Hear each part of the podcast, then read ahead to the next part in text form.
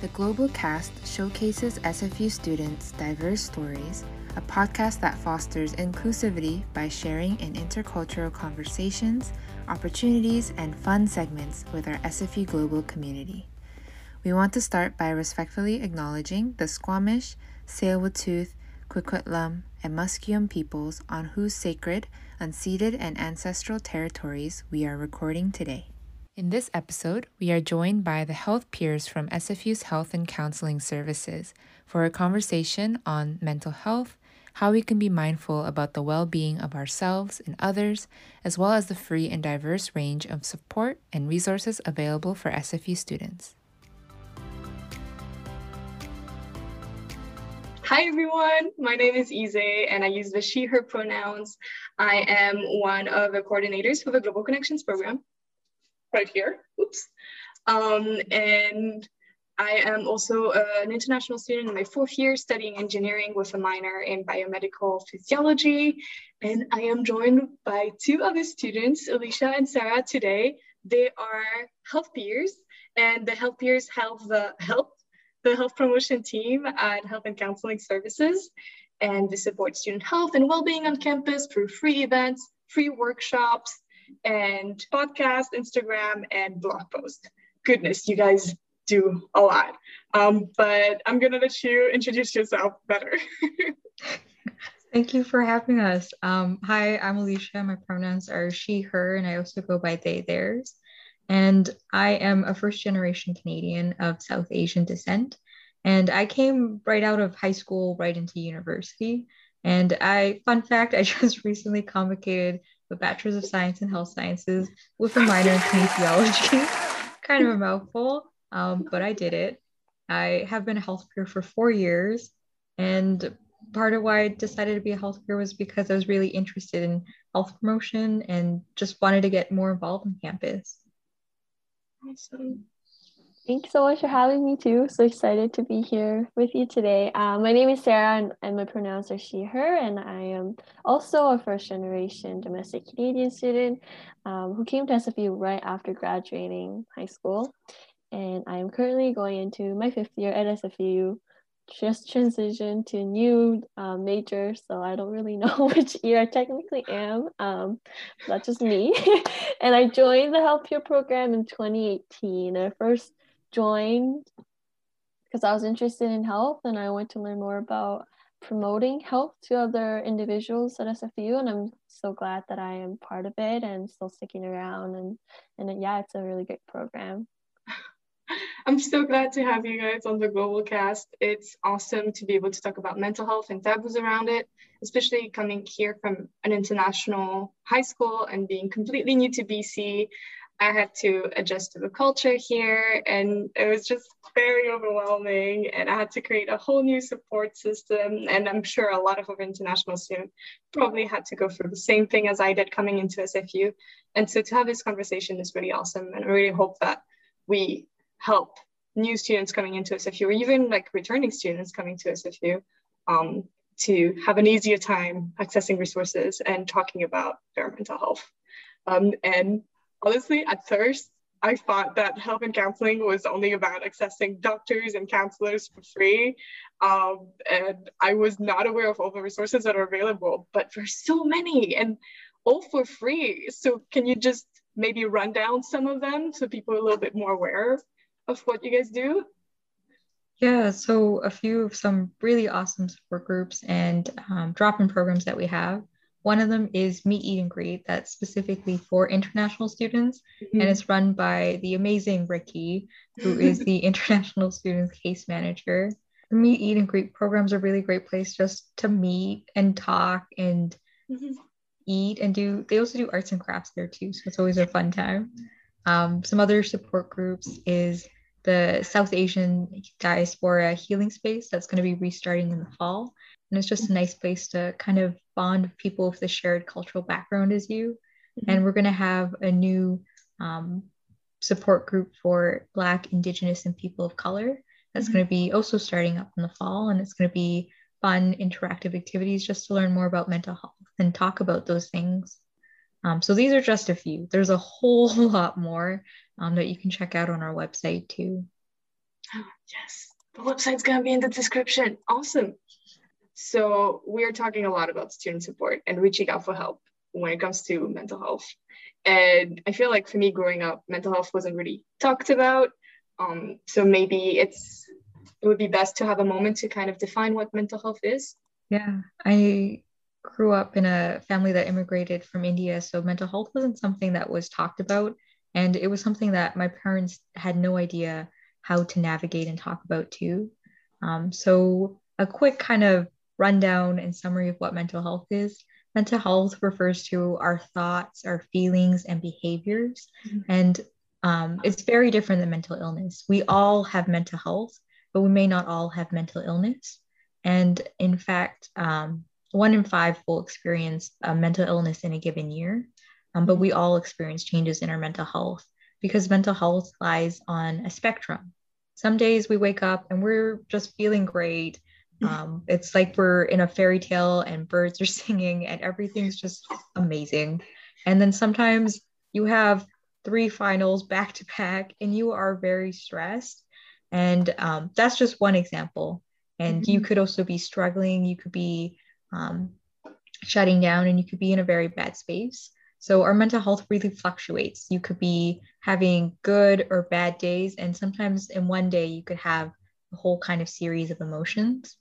Um, and mental illness is also a spectrum too. You could have a mental illness, but you can also still have good mental health. Um, so you can have severe mental health and have um, no diagnosable mental illness, and you could have um, a mental illness and have good mental health, and you can also have no mental illness and have poor mental health.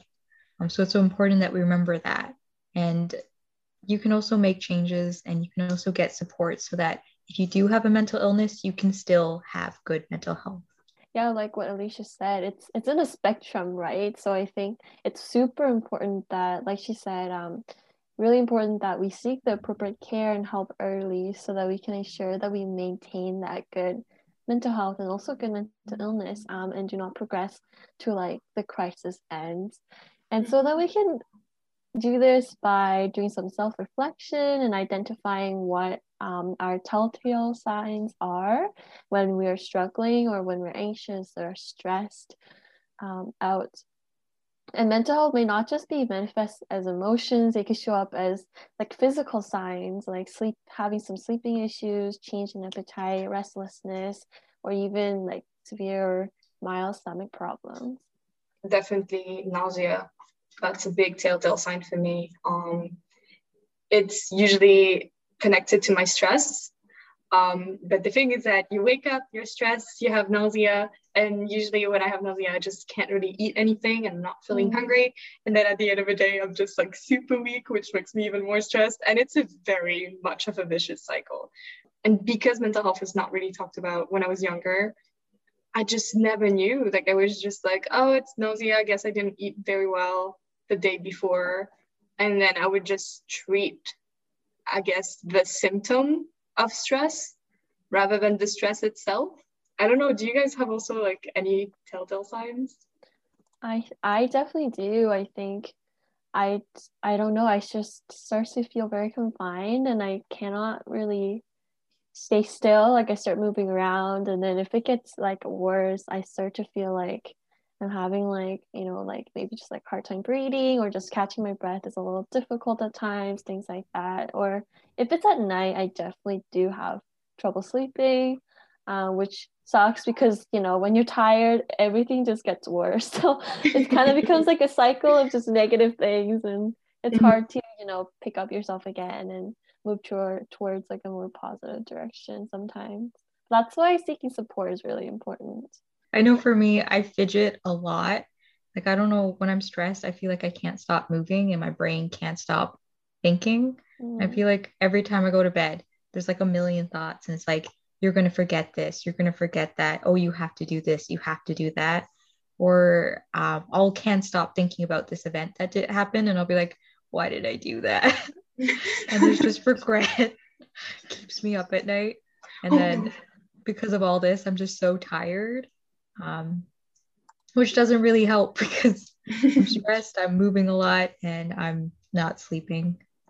Um, oh, so I feel like as students, we are constantly comparing ourselves to others and how other students may have it worse than us or they're doing more than us.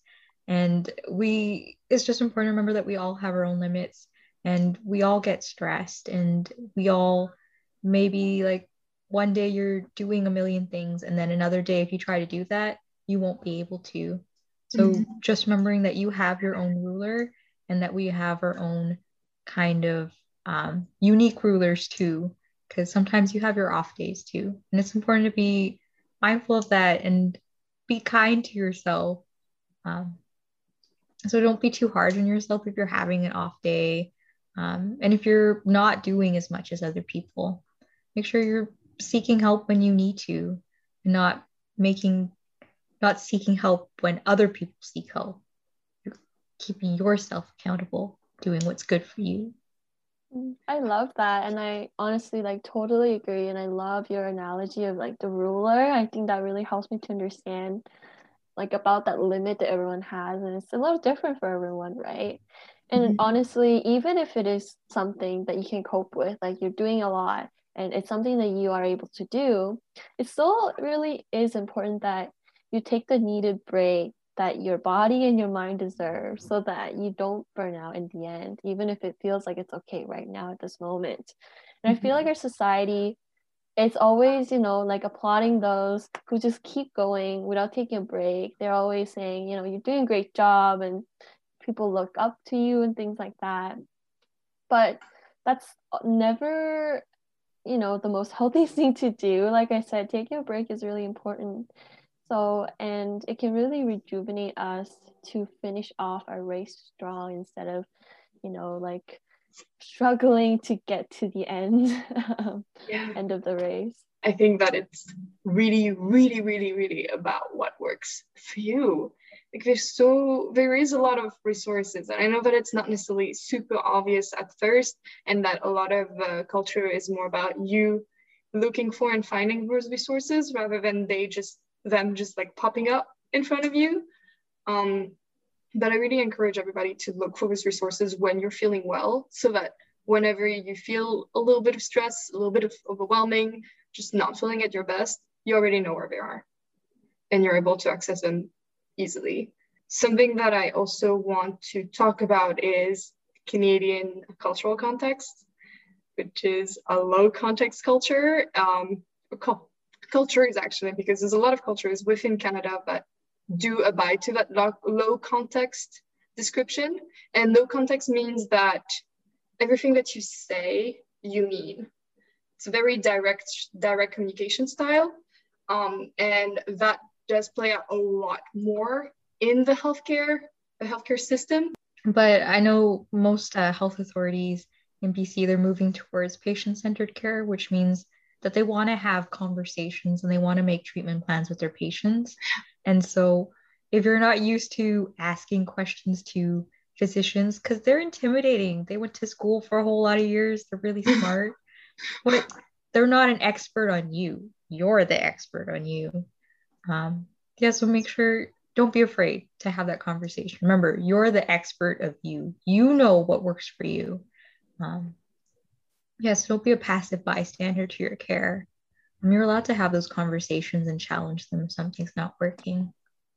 Mm-hmm. I love that. And also another thing you could do is if if it is feel like it's too much to you know actually seek a doctor to discuss your condition, you can always start with lower barrier resources that are offered to us uh, SFU students too. Um, for example, my SSP, it is a mobile app.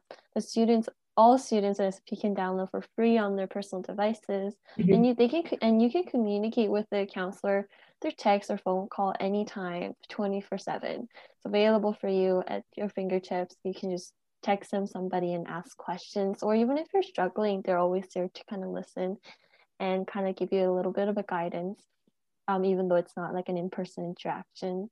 And also like um, we mentioned earlier today ricky our case manager is great. He's always there to support all international students if they're struggling if you're struggling. If you just have any questions um, he's there for you and he will be able to help you or at least be there to listen to what you have to say that's always really really helpful too and super supportive and also uh, we mentioned about like meet greet and eat which in, which is available for international students as well as the south asian diaspora healing space and um, future bipoc um, support groups that will be happening in the fall those are all places i guess necessarily you might not be able to ask specific medical questions, but they are there to support you. And these students are kind of dealing with the same situation, struggling with the same issues. So you might be able to connect um, with that as well, and that might help you out too.